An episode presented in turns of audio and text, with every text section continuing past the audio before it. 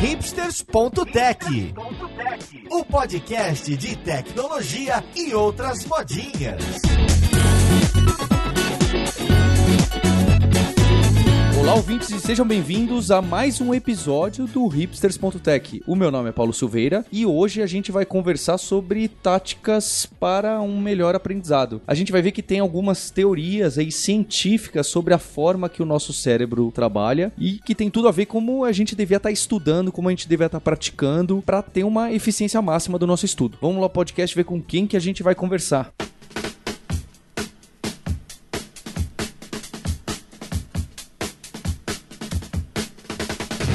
Papo de hoje eu tô aqui com o meu irmão, que é um dos responsáveis por conteúdo e que está sempre estudando, cria e, e- e participa de muitos cursos, o Guilherme Silveira. Tudo bem, Guilherme? Tudo bom, Paulo? E junto com ele eu tô com o Atila Yamarino, o biólogo que fez doutorado uma parte em uma das Ivy Leagues. É isso mesmo, Atila? Pós-doc, pós-doc. Apesar disso, se sentiu muito ignorante lá e continua aprendendo. E também tô com o William Molinari, vulgo Potix. Como você tá, William? Tô bem, na- nada científico, mas sempre estudando.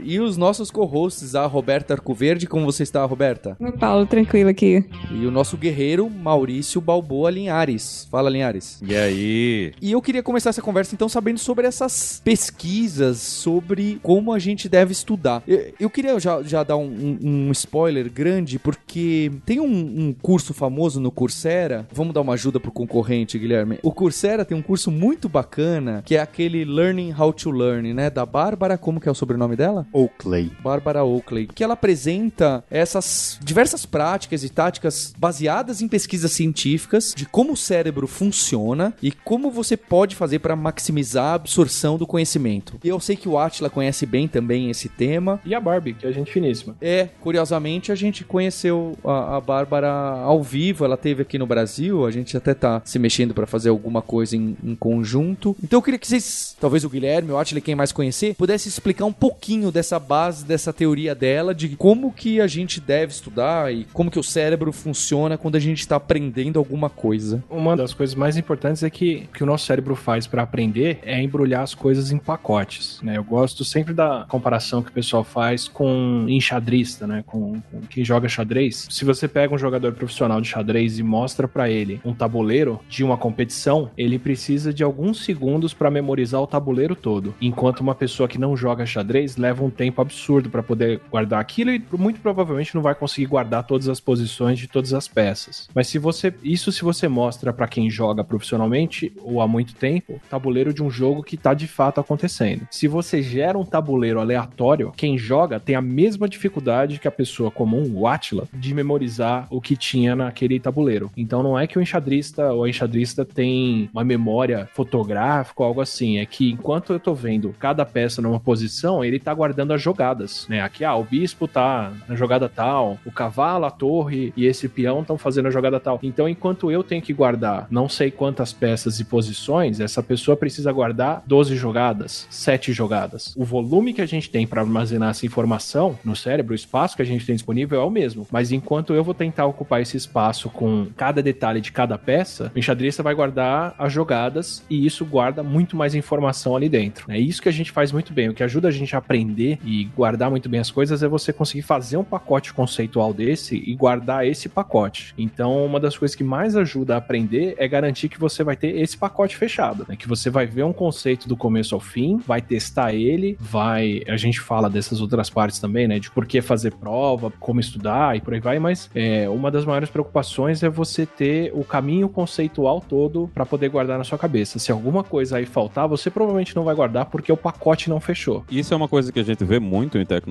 porque quando você aprende, por exemplo, uma linguagem de programação que é orientada a objetos, quando você passa para aprender outra linguagem que também é orientada a objetos, apesar da sintaxe ser diferente, as bibliotecas que você vai utilizar serem diferentes, a parte conceitual da orientação a objetos, ela vai com você. Então, você não precisa reaprender todos os conceitos, porque você já tem a teoria na sua cabeça de como aquilo funciona, e na maior parte das linguagens, essa coisa, ela se transfere de um lado para o outro. Então, você sai de uma uma linguagem para outra, você leva aquele entendimento básico que você tem, aquele pedaço de entendimento de como os objetos funcionam, como os objetos interagem, as teorias que você vai entender lá de encapsulamento e tudo isso, e isso navega com você de uma linguagem para outra, independente do quão diferente essas linguagens vão ser, né? Porque você conseguiu criar esse pedacinho conceitual que está na sua cabeça, que explica como é que aquele conceito existe, e ele vai existir de forma muito parecida nas duas linguagens. É, se você entende para que aquela linha de código funciona, aquela sequência de comandos funciona, você não precisa guardar a sequência de comandos. Você guardou aquela lógica, na próxima linguagem que você aprender, você consegue transpor, né? Só, só um parênteses aqui, empiricamente eu tenho minhas dúvidas se isso acontece mesmo, porque quando o pessoal aprende a programar numa linguagem X e passa a usar certas boas práticas e evitar más práticas dessa linguagem e migra para uma outra, se essas boas práticas continuam, se as más práticas sumiram, eu,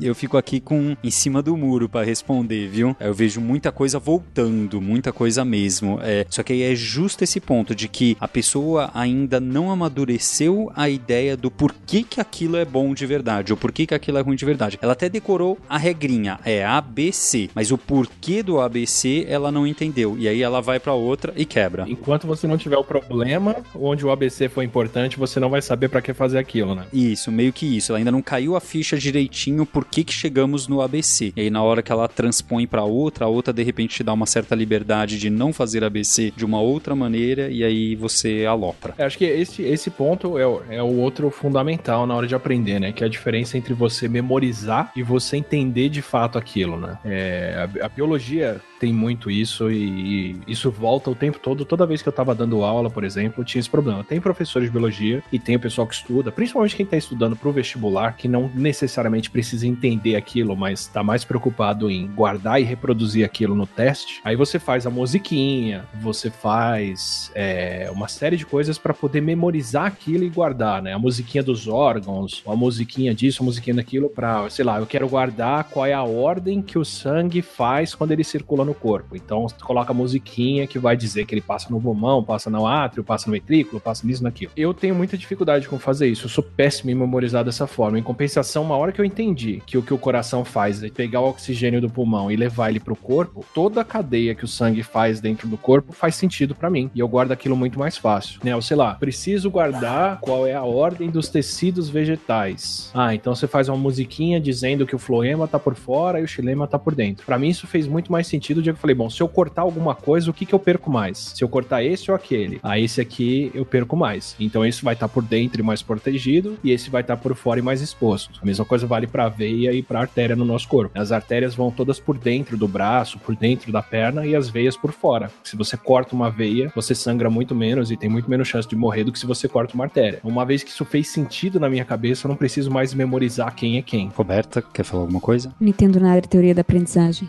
é, uma, é uma opção. Mas o que que funciona pra você, por exemplo, alguma coisa prática? Eu sou uma aluna muito tradicional, né? Eu, eu aprendi a programar na faculdade, eu gosto de fazer prova. Quando eu quis aprender outra língua, eu queria aprender francês. Eu até tentei aprender com Duolingo, mas o que funcionou pra mim mesmo foi me matricular num curso presencial, ir lá, fazer prova, ter o livrinho pra estudar. Mas é evidente que nem tudo dá pra aprender assim, né? Não dá pra eu aprender uma. Até dá algumas coisas de computação, mas, por exemplo, agora eu tô implementando single sign-on. Não pra eu aprender protocolo, SAML, etc. no curso da esquina aqui, eu não vou achar um curso que ensina SAML. Então eu tenho que ter outras, tenho que ter outras estratégias. Pra essas, normalmente, eu sou muito da, da ideia do Attila. É, eu nunca decorei tabela periódica com, com as frasezinhas. Eu, eu esquecia as frasezinhas, pra você ter ideia. Eu- eu- mas também não, tem, não entendi a lógica certa na época pra fazer, então dava muito mais trabalho. Só que o, o que eu faço hoje é eu aprendo muito lendo, aprendo muito menos com vídeo, eu perco a paciência vendo vídeo aula. É, inclusive na Lura, por exemplo, sem ninguém me pediu pra fazer o jabá, mas já fazendo, eu gosto da Lura porque muitos dos cursos têm a transcrição, então eu prefiro ler quando tem a transcrição. Quando não tem, eu coloco o vídeo em duas vezes de velocidade e vai. Mas, mas é, é isso, é assim que, que, que funciona pra mim, pelo menos. Eu, eu compro muito livro, eu leio muito livro, vejo menos, funciona menos comigo vídeo aula do que ler e executar, né? Essa é outra coisa. Quando tem exercício, pra mim é muito mais fácil de fixar o, o conhecimento. A gente sempre fala aqui de livros de tecnologia e muitos deles, eu,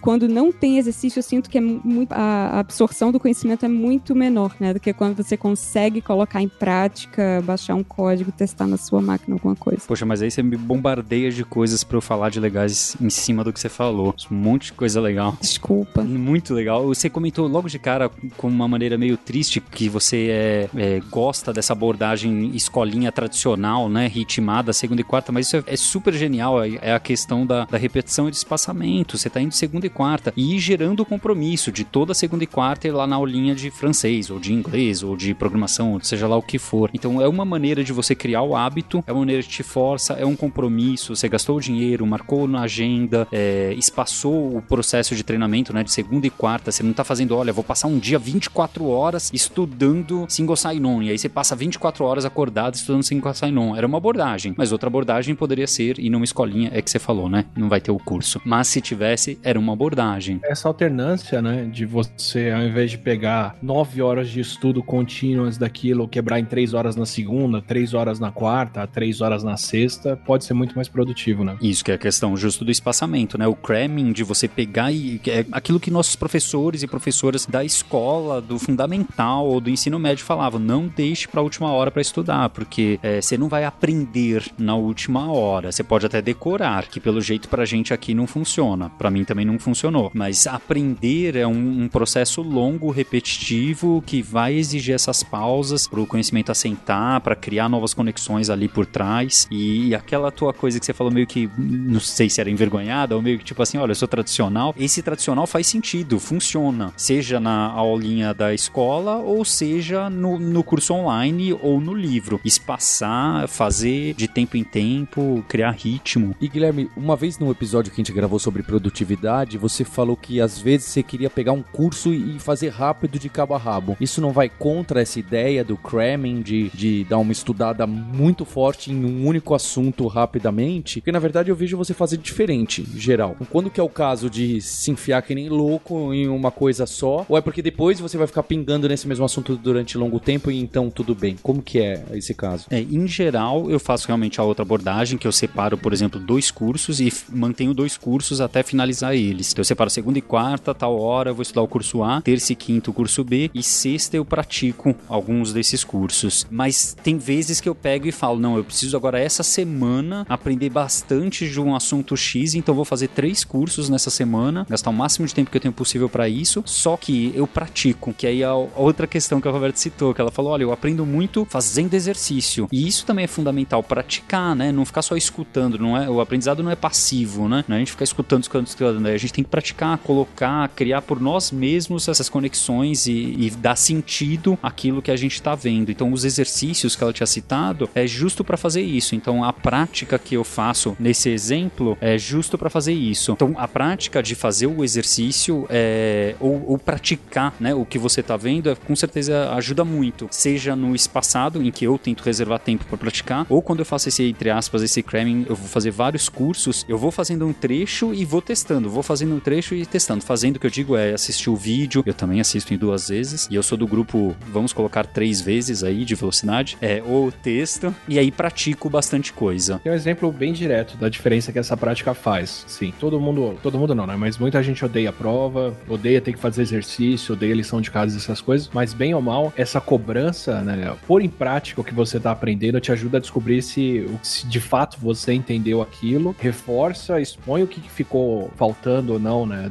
para pegar aquele conceito, para pegar aquela noção e ajuda muito você a não seguir aprendendo numa linha errada. Às vezes da gente confundir alguma coisa e pensar que ela é X ou Y quando ela é W e até você fazer o teste e dar errado, você não sabe que aquele seu W estava errado. Se você quiser fazer uma experiência dessa, é só você pegar um. Aprend, tentar aprender a dar um nó novo. Você pode assistir todo dia um vídeo mostrando como fazer um nó. Se você não pegar um barbante e tentar dar um nó enquanto você assiste ou logo depois de assistir, você provavelmente não vai aprender aquilo tão rápido. Se você tivesse o barbante na sua mão, assistir o vídeo e tenta dar um nó e descobre o que tem de errado, é muito fácil de você pôr em xeque o que você assistiu e, e se, se, tem alguma coisa faltando. Né? Com tecnologia, eu tenho usado bastante esses, essa ideia de aprender com prática. Assim, o que eu tenho, que eu tenho feito é, é tentar fazer alguma coisa com uma linguagem nova, por exemplo. Então eu começo a fazer uma coisa que eu gosto, por exemplo, jogos, pequenos jogos. Então eu começo a fazer o jogo, aí eu vejo que a linguagem não tá indo pra frente porque tá faltando alguma coisa que eu não entendi ainda. Aí eu procuro, sempre com um livro do lado, aí eu vou lendo ao mesmo tempo. by doing, né? Isso. Aí eu, eu acabo descobrindo, pô, não tá funcionando porque não é esse o conceito da linguagem. Aí eu mudo a forma forma que eu tô implementando, aí eu vou achar outro problema, volto pro livro, vou entender por que isso não tá funcionando. Então eu acabo aos poucos colocando em prática o que eu tô aprendendo e buscando mais conhecimento numa, numa fonte externa. Geralmente é livro, mas pode ser outras coisas também. Aprender assim tem uma facilidade que é essa, né, da motivação de você em pouco tempo perceber o que falta. Eu acho que a única crítica, ou a única crítica não, né, mas uma crítica a esse tipo de prática que eu também adoto o tempo todo é que às vezes por estar tá tentando resolver um problema, a gente acaba perdendo um panorama maior e não descobre várias outras coisas o que você teria numa aula formal, né? Sei lá, o menu tem 35 opções. Se você assistir uma aula, você vai aprender para que, que elas servem e qual é a melhor opção para você. Se você só tentar resolver o seu problema, você vai aprender o que, que uma opção daquelas faz e vai guardar isso muito bem, mas às vezes você vai deixar de aprender as outras todas porque aquilo resolveu o seu problema e acabou, né? Sim, eu concordo. Inclusive, a, a leitura do livro ajuda nisso daí. Quando eu tô lendo o livro ao mesmo tempo, com o livro ele mostra várias outras coisas que não é só o que eu tô implementando. Tem meio que essa parte da prática de estar tá desenvolvendo algo que eu gosto e o livro mostrando várias outras é, sessões que eu não, não, não tô precisando usar nesse projeto específico, mas acabo terminando o livro entendendo várias outras partes. Então, é meio que um, um pouco dos dois, assim, porque muito livro não tem exercício, né? Então, é, eu prefiro focar em alguma coisa e, e ler do outro lado. Eu queria só ah, separar duas situações aqui. Uma situação é como nós, que estamos falando sobre o estudo em áreas muito próximas daquilo que a gente já conhece ou domina, em que é, é muito fácil essa, essa exploração nossa. Então, eu já conheço Java, vou aprender agora PHP. Existe uma boa bagagem de Java que eu vou usar para aprender o PHP. Então, eu vou conseguir, num primeiro, primeira aula, um primeiro capítulo de um livro de PHP, já começar a explorar coisas que eu não tinha visto antes. Mas quem está começando pela primeira vez em linguagem de programação, se você vai ver JavaScript pela primeira vez e a primeira aula de lógica de programação, você tentar criar um site complexo com o primeiro vídeo vai ser bem complicado. E acho que vai ser mais desanimador e te tirar do caminho que você seria capaz de seguir do que animador e empolgante, porque vai faltar tanto recurso que você ainda não tem essa bagagem. Então eu acho que esse tipo de, de característica que vocês citaram e eu também faço de explorar além do que está sendo fornecido pra gente naquele instante é muito boa no momento em que você já tem alguma bagagem que, te, que não te desanima se você não conseguir aquilo que você queria. Mas quando você tá bem no começo mesmo, você ainda tá cru numa tecnologia ou em uma área nova, é melhor ainda no, no primeiro momento se ater aos exemplos que estão sendo dados e explorar pouco. Aí daqui a pouco você começa a explorar um pouco mais, sabe? Medir o quanto isso vai te desanimando para você não desistir por causa dessa dificuldade extra que você tá colocando para você mesmo. Eu, eu senti isso que você tá comentando quando eu resolvi estudar Haskell, a linguagem de programação Haskell. Comecei a olhar a linguagem Haskell, não entendi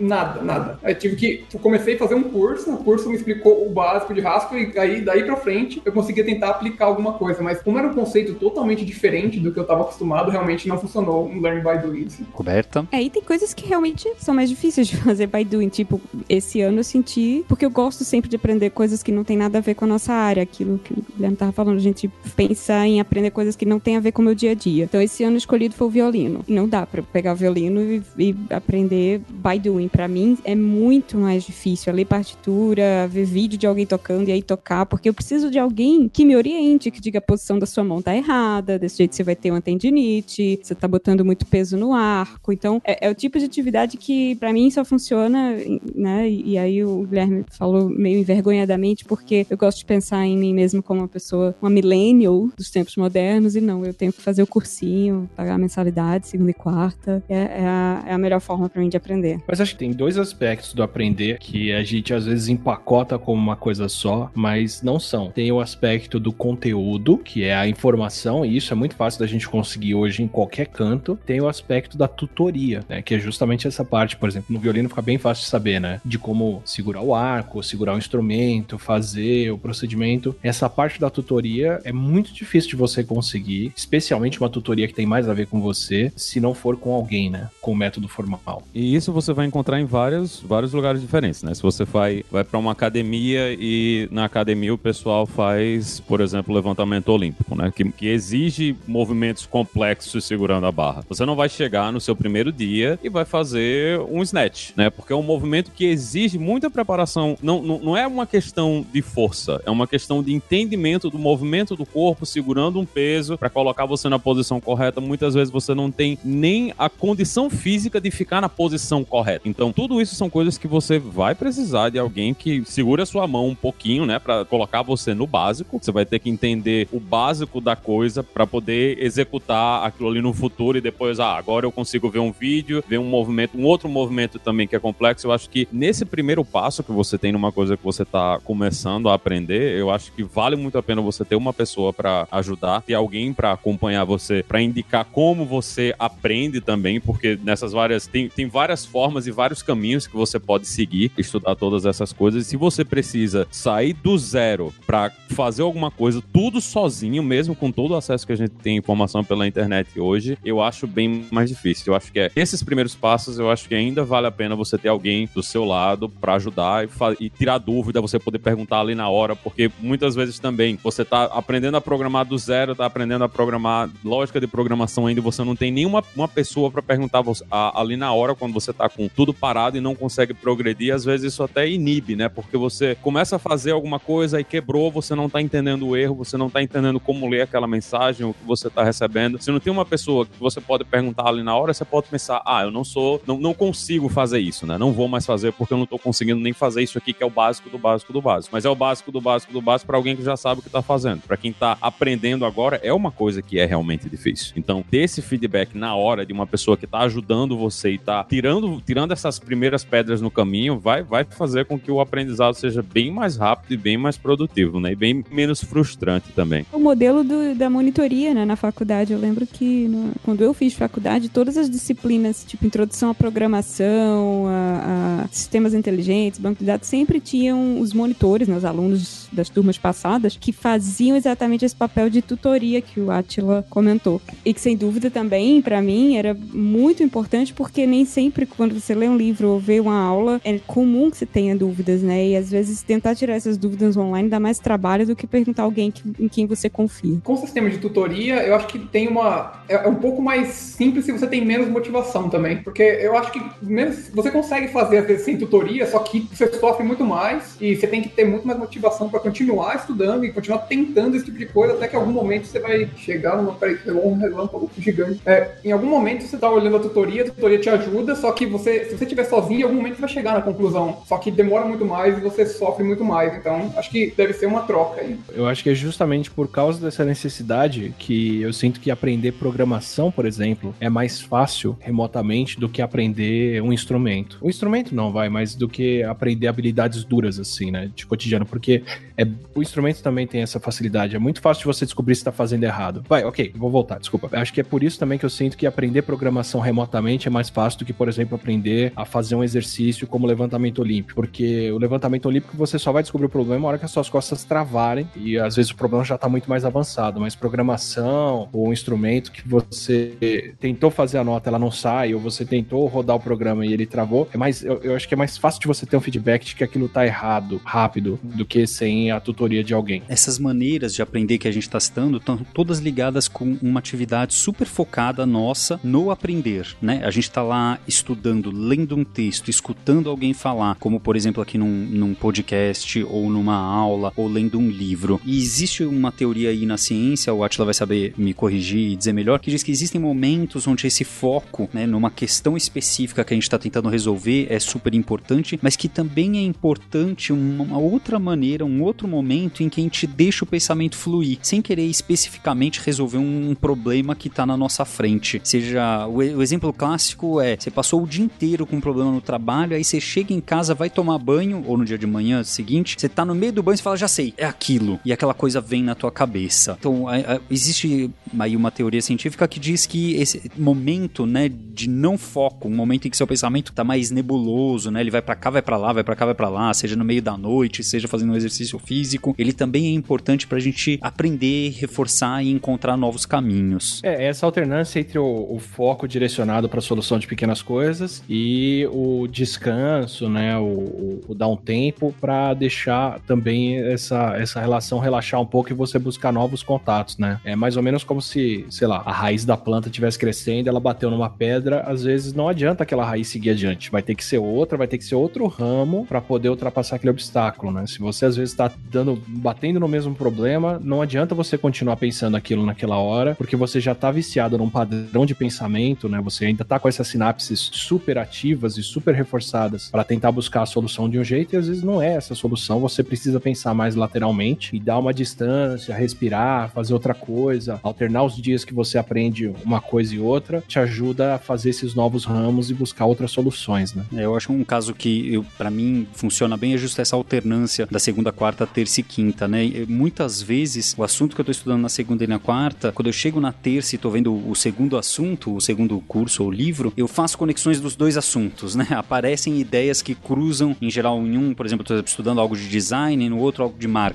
Aí cruza as duas coisas e tenta encontrar, e aparecem ideias que conectam as duas áreas, os dois assuntos. É, eu, eu acho que. Eu, desculpa, eu tava no monte aqui e tava falando sozinho. Eu acho que. Eu acho que um, um bom exemplo é assim: imagina que você tem.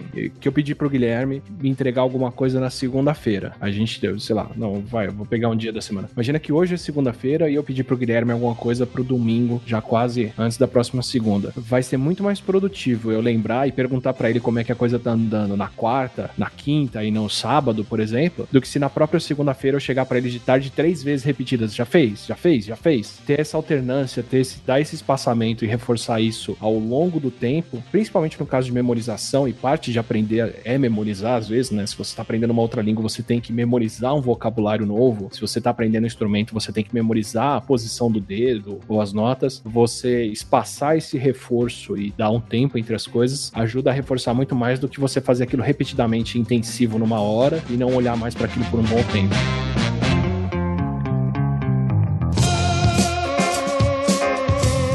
Eu queria saber aquele negócio do livro da Bárbara e do curso dela. E isso do modo focado e modo difuso, o que, que seria uma dica para que quem sai daqui do podcast pode colocar em prática da maneira mais simples possível que vocês consideram? Vou pegar um exemplo que a Roberta falou num outro podcast, que era a atividade de fazer 10 minutos uma atividade, 10 minutos outra, né? Que lembra, por exemplo, a técnica do Pomodoro, ou ainda isso num- numa granularidade pequena, né? Ou numa maior, de repente você faz 4 horas de trabalho, uma hora de exercício físico. Então ter, ter essa quebra, essa pausa para relaxar a cabeça dos seus problemas que você está tentando resolver, seja na tarefa de execução ou seja no que você está estudando, para criar essas, esses caminhos novos. Quero chegar ainda mais perto. Se eu quero aprender User Experience, então eu tô lendo um livro sobre User Experience para melhorar do meu site, do site do hipsters.tech. Então eu gastei ali meia hora seguida só lendo o livro naquele dia da segunda-feira. Já é um assunto que eu tenho um mínimo de conhecimento e, e- e já tô ganhando alguma mais experiência. Naquela segunda-feira que eu li meia hora no final do expediente do trabalho, o que, que eu faço depois dessa meia hora? É muito ruim eu ouvir um podcast de, de UX logo em seguida. É esse podcast de UX que eu devo colocar em outro dia mais distante, que vai estar um nível talvez não tão focado. Ou justo o difuso é eu fazer uma coisa absolutamente nada a ver na terça-feira, esquece o X porque não é uma área do meu conhecimento, deixa a coisa sentar no meu cérebro e talvez na quinta-feira que vem, nessa quinta-feira, eu vá agora chegar e voltar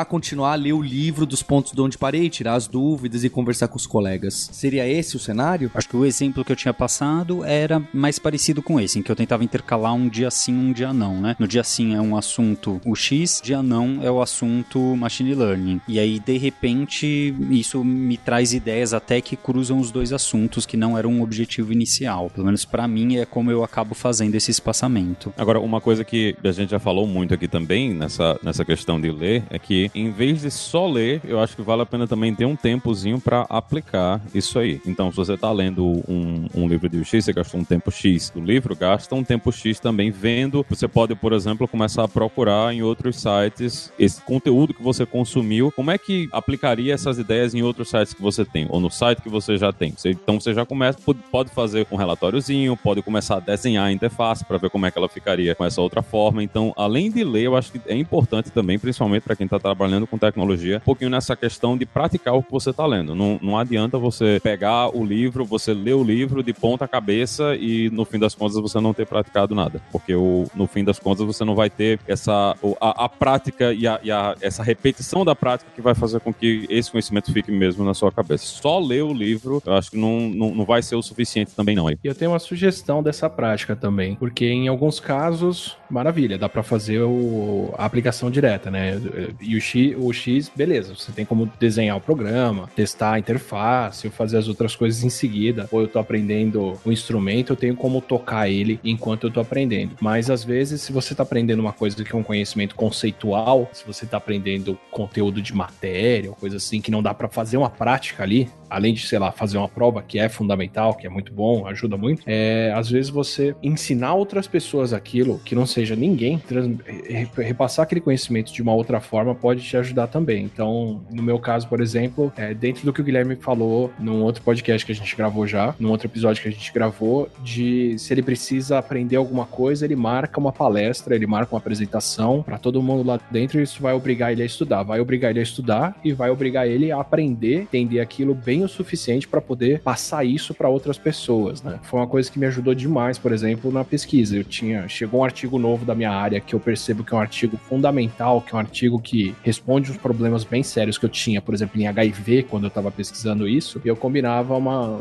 uma apresentação para dois dias depois sobre aquele artigo. E isso me obrigava a estudar e entender ele muito mais profundamente para poder passar para as pessoas e criava perguntas que eu nem sabia, que eu não tinha entendido aquilo, do que se eu fosse simplesmente ler, guardar para mim e não falar a respeito daquilo com mais ninguém. Ter pessoas estudando junto também ajuda esse tipo de caso. Às vezes você falou de estudo, de ensinar, muitas vezes essas discussões de eu não, estou entendendo essa parte aqui, as pessoas que, tão, que já entenderam uma parte vão ter, ter que explicar também, ensinar esse pedaço e acaba tendo que ou estudar mais ou conhecer mais para poder explicar direito e vai descobrir se, se, ele consegue explicar, se ele entendeu realmente o que ele está estudando. A gente já viu isso em grupo, grupo de estudo de, de programação de qualquer linguagem, assim, acaba acontecendo bastante quando o pessoal se junta para estudar. É curioso isso da data e de, de estudar junto, que tem muitos cursos online, inclusive acho que no, no Coursera, não só no Coursera como outros, e a gente estuda fazer isso na Lura, que, que tem esses limites de data e sugestão de data. Tem turmas, né? Tem turmas, mesmo sem ser verdade. É, é na verdade uma sugestão de data para tentar fazer você engajar e não se sentir sozinho, que faz todo sentido. Juntar o pessoal em vagõezinhos, né? Ao invés de ser fluxo contínuo, de tantos em tantos dias, tem um bloco de gente entrando, né? Isso, e, e o que eles falam, o Coursera tem um post sobre isso, fazendo a comparação. Não é nem por causa que, é, claro que para empresa, instituição de ensino facilita, porque ah, tem um monte de gente estudando esse tópico agora. Se cair em dúvida sobre isso, um ajuda o outro, é mais fácil de, de tirar dúvida e etc. Mas é porque o nosso cérebro tem aquilo de, opa, começa hoje a segunda-feira às 7 horas da noite. Peraí, o curso online, 90% do curso já, já é gravado, o resto é no fórum. Na verdade, você podia ter começado a hora que fosse. É que fica aquela sugestão e aquele e-mail para você, para te dar a ideia do hábito, da agenda, da frequência, aquilo bastante que a gente falou no podcast de produtividade. Então,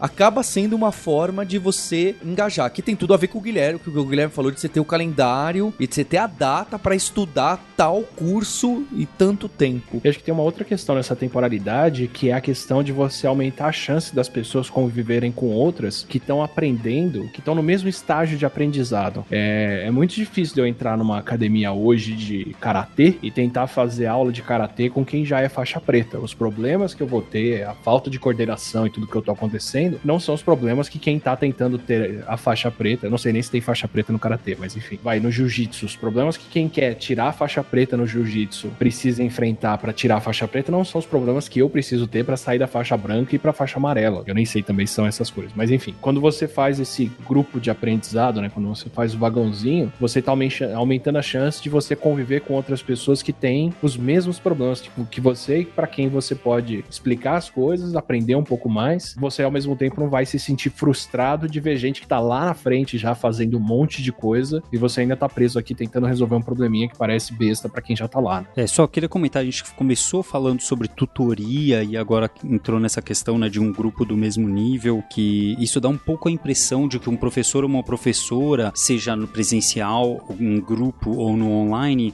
teriam mais dificuldade de suprir isso. E eu acredito que sim, faz sentido uma aula particular ou alguém muito próximo que entende o seu problema te ajuda e te motiva, talvez consiga se colocar nos seus é, sapatos mais facilmente. Mas o desafio de ser professor e de ser professora, a carreira de ser professor ou de ser professora é essa: saber se colocar no sapato de uma pessoa que está começando ou que está aprendendo, entender seus desafios e incentivar e saber ajudar a pessoa a crescer a partir de lá. Esse é o desafio de ser um professor ou uma professora em qualquer uma desses outros meios. Eu, enquanto estava na monitoria, na pós-graduação, tinha a fama de ser monitor carrasco e ao mesmo tempo as pessoas entendiam um pouco depois por quê, assim. Eu fui monitor de um, de um curso, por exemplo, de, de microbiologia. A minha meta era não dar resposta para as pessoas. Eles tinham que responder uma série de atividades lá. A meta que a gente combinou antes da aula foi: olha, você não vai dar resposta definitiva para ninguém aqui. Então eu chegava num grupo e por sorte, por discussão, até porque estava entendendo aquilo, aquele grupo já tinha nos primeiros dois minutos da aula chego na resposta certa. Aí o grupo chegava para mim e falava: Atila, isso aqui é tal coisa, não é? Eles estão certos, eu sei que eles estão certos, mas ninguém me justificou por que, que aquilo tá certo. Eu, mas por que que é isso? Ah, não, parece, meio que é, deve ser. Eu tô sentindo que todo mundo aqui chegou na resposta certa, mas nem percebeu que chegou nela, nem sabe muito bem por quê. Aí eu ia lá e falava, ah, mas por que, que não pode ser essa outra coisa? Aí eu olhava pro outro, 20 minutos depois eu voltava, não, Atila, tem que ser a primeira resposta que a gente deu, essa que você falou, ó, não dá, não pode por isso, não pode por aquilo. A única coisa que soluciona tudo isso é a primeira resposta. Tá bom, é a primeira resposta. Não, mas espera, por que, que você jogou pra gente essa resposta errada aqui? Porque ninguém tinha pensado a respeito disso. Agora que vocês pensaram, vocês de fato absorveram o que vocês estavam me respondendo. Parte do processo é esse mesmo, de incentivar a pessoa a pensar mais completamente sobre aquilo, se apoderar da resposta que ela tá dando, né? Não simplesmente saber que aquela resposta tá certa ou que, que é aquilo, sem ter entendido o processo do que faz aquilo ser o certo. Né? Por isso que eu retorno e falo como eu sou fã da primeira resposta de todas da Roberta, de que várias coisas que ela citou lá atrás estão ligadas com esses pontos que a gente tá tocando, de ter o acesso a alguém que vai poder te ajudar, de ter o calendário, de ter o ritmo, todas essas coisas que a gente tá falando. O que eu tô entendendo é que eu arrasei.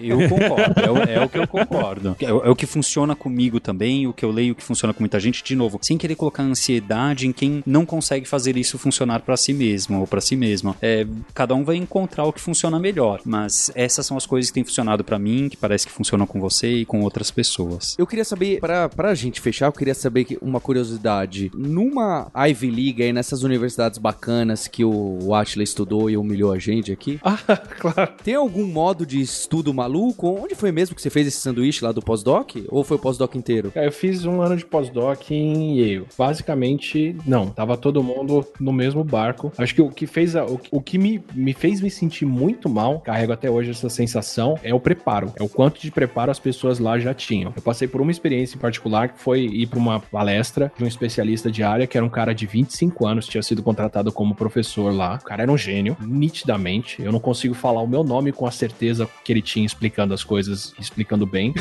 Mas ele, tudo bem. O cara era genial e nítido que a pessoa tava num outro plano de existência ali. Mas todo mundo que tava assistindo tava acompanhando o que o cara tava falando e eu tava viajando. Eu falei, não, tudo bem. Ele, né, o cara é um corredor olímpico e eu sou um maratonista de fim de semana aqui. Eu não vou acompanhar ele. Daqui a pouco ele começa a fazer umas brincadeiras. Não, porque vocês sabem, se a gente derivar isso assim, assim, assado, a gente chega no paradoxo tal e tem esse problema. E todo mundo rindo e eu me sentindo a pessoa mais abandonada ali, enquanto tava todo mundo entendendo. Que quer dizer, parece que tava o maratonista passou correndo por mim, o, o- o corredor olímpico passou correndo por mim, beleza. Mas de repente passa todo o pelotão correndo de costas e fazendo brincadeira, sabe? E vai embora. Mas é, é o resultado do estudo cumulativo. É gente que tá muito tempo estudando muito focada, aprendendo aquilo. Acho que a diferença maior era essa, não, não era nenhuma técnica de aprendizado diferente, era o bom e velho estudar, fazer prova, prestar, fazer e ganhar, mas o resultado cumulativo de você fazer isso bastante te coloca muito mais na frente depois de um tempo. Eu acho que tem até um. Sobre esse assunto que eu acho que é muito bacana e as pessoas sempre perguntam pra gente, né? Tem muita aluna e muito aluno que fala, poxa, o que, que eu estudo? Quando que eu estudo? Não tô conseguindo estudar. Guilherme escreveu um post no blog daquela, no blog da Lura, eu acho,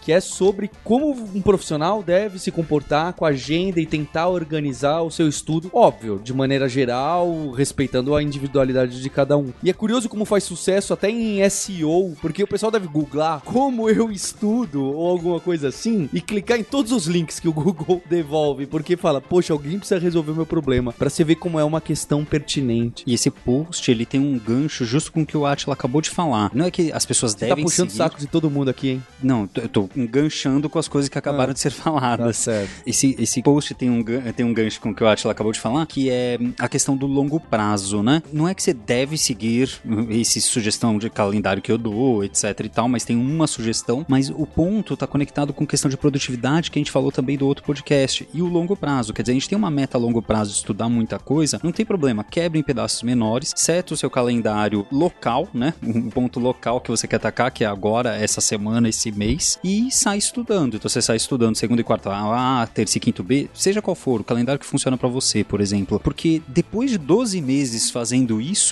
o teu resultado, o acumulado de 12 meses disso, que é o que o Atila tá falando, né? Óbvio, não é 12 meses de estudo, né? O acumulado de 10 anos, todos os meses conseguindo seguir no ritmo, como por exemplo, o Potix faz, é impressionante, né? O Potix tem os posts de fim de ano, se eu não me engano, dele, em que ele faz o resumo de tudo que ele fez no ano. E é absurdo. Você olha e fica envergonhado, porque é muita coisa. Mas é por quê? Porque ele tá com essa, esse ritmo que ele fez, construiu de coisas pequenas a longo prazo. Lembrar que a gente constrói as coisas grandes com as coisas pequenas. Então, esse longo prazo que o Atila falou do, do corredor profissional foi construído com coisas pequenas que essas pessoas foram estudando com o passar do tempo, né? Então, não desvalorizar essa coisa pequena da semana, né? Organizar e estudar e, e tentar alcançar o seu objetivo semanal. Ah, eu consigo falar isso do canal tranquilamente, assim. Às vezes a galera fica assim, tipo, nossa, você deve ser um cara muito inteligente, não sei o que. Eu não sou. Eu conheço, convivi com pessoas que são de fato inteligentes, com pessoas geniais, e eu sei que eu não pertenço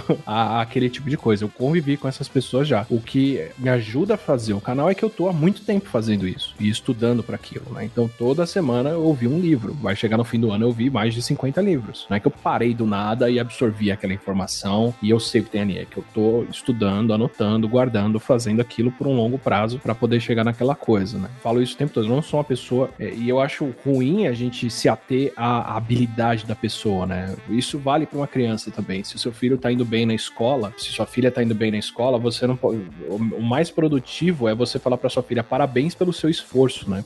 Parabéns pelo que você aprendeu e não olha como você é inteligente, porque ela tem que aprender a reconhecer que o que ela tá fazendo, o que tá fazendo ela ir bem, é o fato dela ter estudado e não uma aptidão que ela tem. Porque aí o dia que ela for mal, ela vai achar que é porque ela é burra e não porque ela não estudou para aquilo. Eu acho que o, o aprender tem muito disso. A gente tem que é um processo desgastante, cansativo, né? Aí é ruim, frustrante às vezes a gente fazer uma prova e ir mal ou tentar fazer alguma coisa e ver que ainda não, não aprendeu aquilo. É o processo que te leva lá, não é? Pode ser aptidão, tem pessoas que têm essa aptidão, mas se você não tem essa aptidão, contar com ela ou achar que tá, tudo tem que ser atribuído a ela, não vai te levar a lugar nenhum. Enquanto tu estudar o tempo todo e praticar para chegar naquele ponto, vai. Eu espero que o Guilherme grave um curso sobre como aprender, que é, na verdade isso é algo que você tá devendo faz tempo, né? Faz. É. E é curioso, né? Eu, eu, vou, eu vou confessar, tem algumas coisas de, de empreendedorismo e tal que dão certo muito quando eu, eu coloquei em execução, que foram ideias que o meu irmão ficou um ano me enchendo a paciência. Eu falava, não, isso aí não tem nada a ver, não, isso aí não, não compensa. E, aí eu falo, é, ele me convence, eu falo, beleza, vamos fazer e, e dá certo. E eu acho que uma dessas que faz todo sentido pro business que a gente tem de educação, de ensino presencial na Kaelo, no online na Lura, é isso da gente resolver o engajamento e o problema do final do aluno. Não adianta ter conteúdo bom, professor bom e didática excelente se a gente não resolve o problema do aluno, que é ele engajar, o problema da aluna, que é conseguir uma carreira melhor, ou resolver o problema da empresa, ou resolver o problema pessoal. E, e essas técnicas que a gente colocou aqui, tem coisa que dá para implementar em software. Nem tudo, né? Tem muita coisa que. Mas dá para influenciar o hábito, a forma de estudar, quando, onde, sugestão, encher a paciência com push notification na hora certa. Calma lá, pessoal. Acho que o push notification a gente não vai chegar lá. Que faz sentido. Então acho que é algo que a gente tá batalhando. A gente tem algumas features para colocar. E não é só a gente, né? Um monte de plataforma aí online, até presencial. Tem um monte de esquema sim, justo para fazer a gente aprender melhor. Porque sabe que, que é um problema da vida moderna. Né? Eu acho que faz bastante sentido. Não à toa estamos ouvindo podcasts ao mesmo tempo que estamos no metrô lavando louça e na academia para tentar poupar tempo, porque é só assim que consegue e eu não consigo estudar. Então eu acho que é um problema bem relevante. Espero que o Atila também faça vídeo sobre isso e o, e o Potix escreva um blog sobre as milhares de ferramentas que ele usa para coordenar a produtividade do estudo dele. Eu acho que uma coisa muito satisfatória é você estar tá tentando aprender algo e quanto mais difícil foi o processo, mais recompensador é depois. A hora que você chega, põe aquela habilidade, aquela habilidade em prática e a coisa dá certo. Rodou o programa, ele funciona. Você tocou, ficou bom. Ou você tentou falar com alguém numa outra língua e você conseguiu falar com a pessoa. Acho que é uma coisa extremamente recompensadora, assim. E ter esse gatilho, ter esse, esse teste final é o que também te incentiva a tentar o próximo desafio. Né?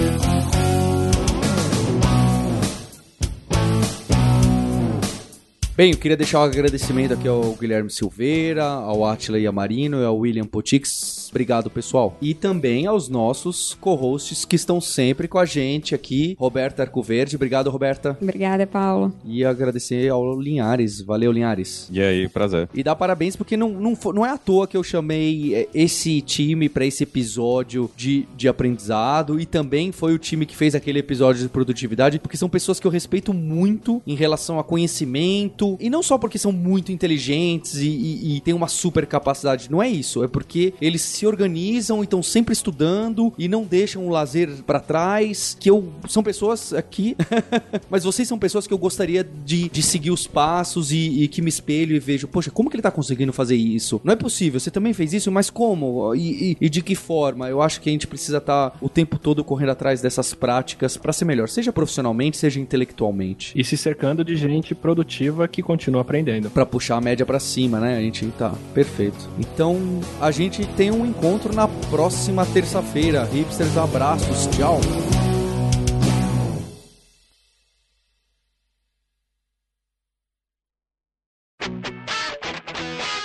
Você ouviu o hipsters.tech, produção e oferecimento alura.com.br, cursos online de tecnologia e Kaelon, ensino e inovação.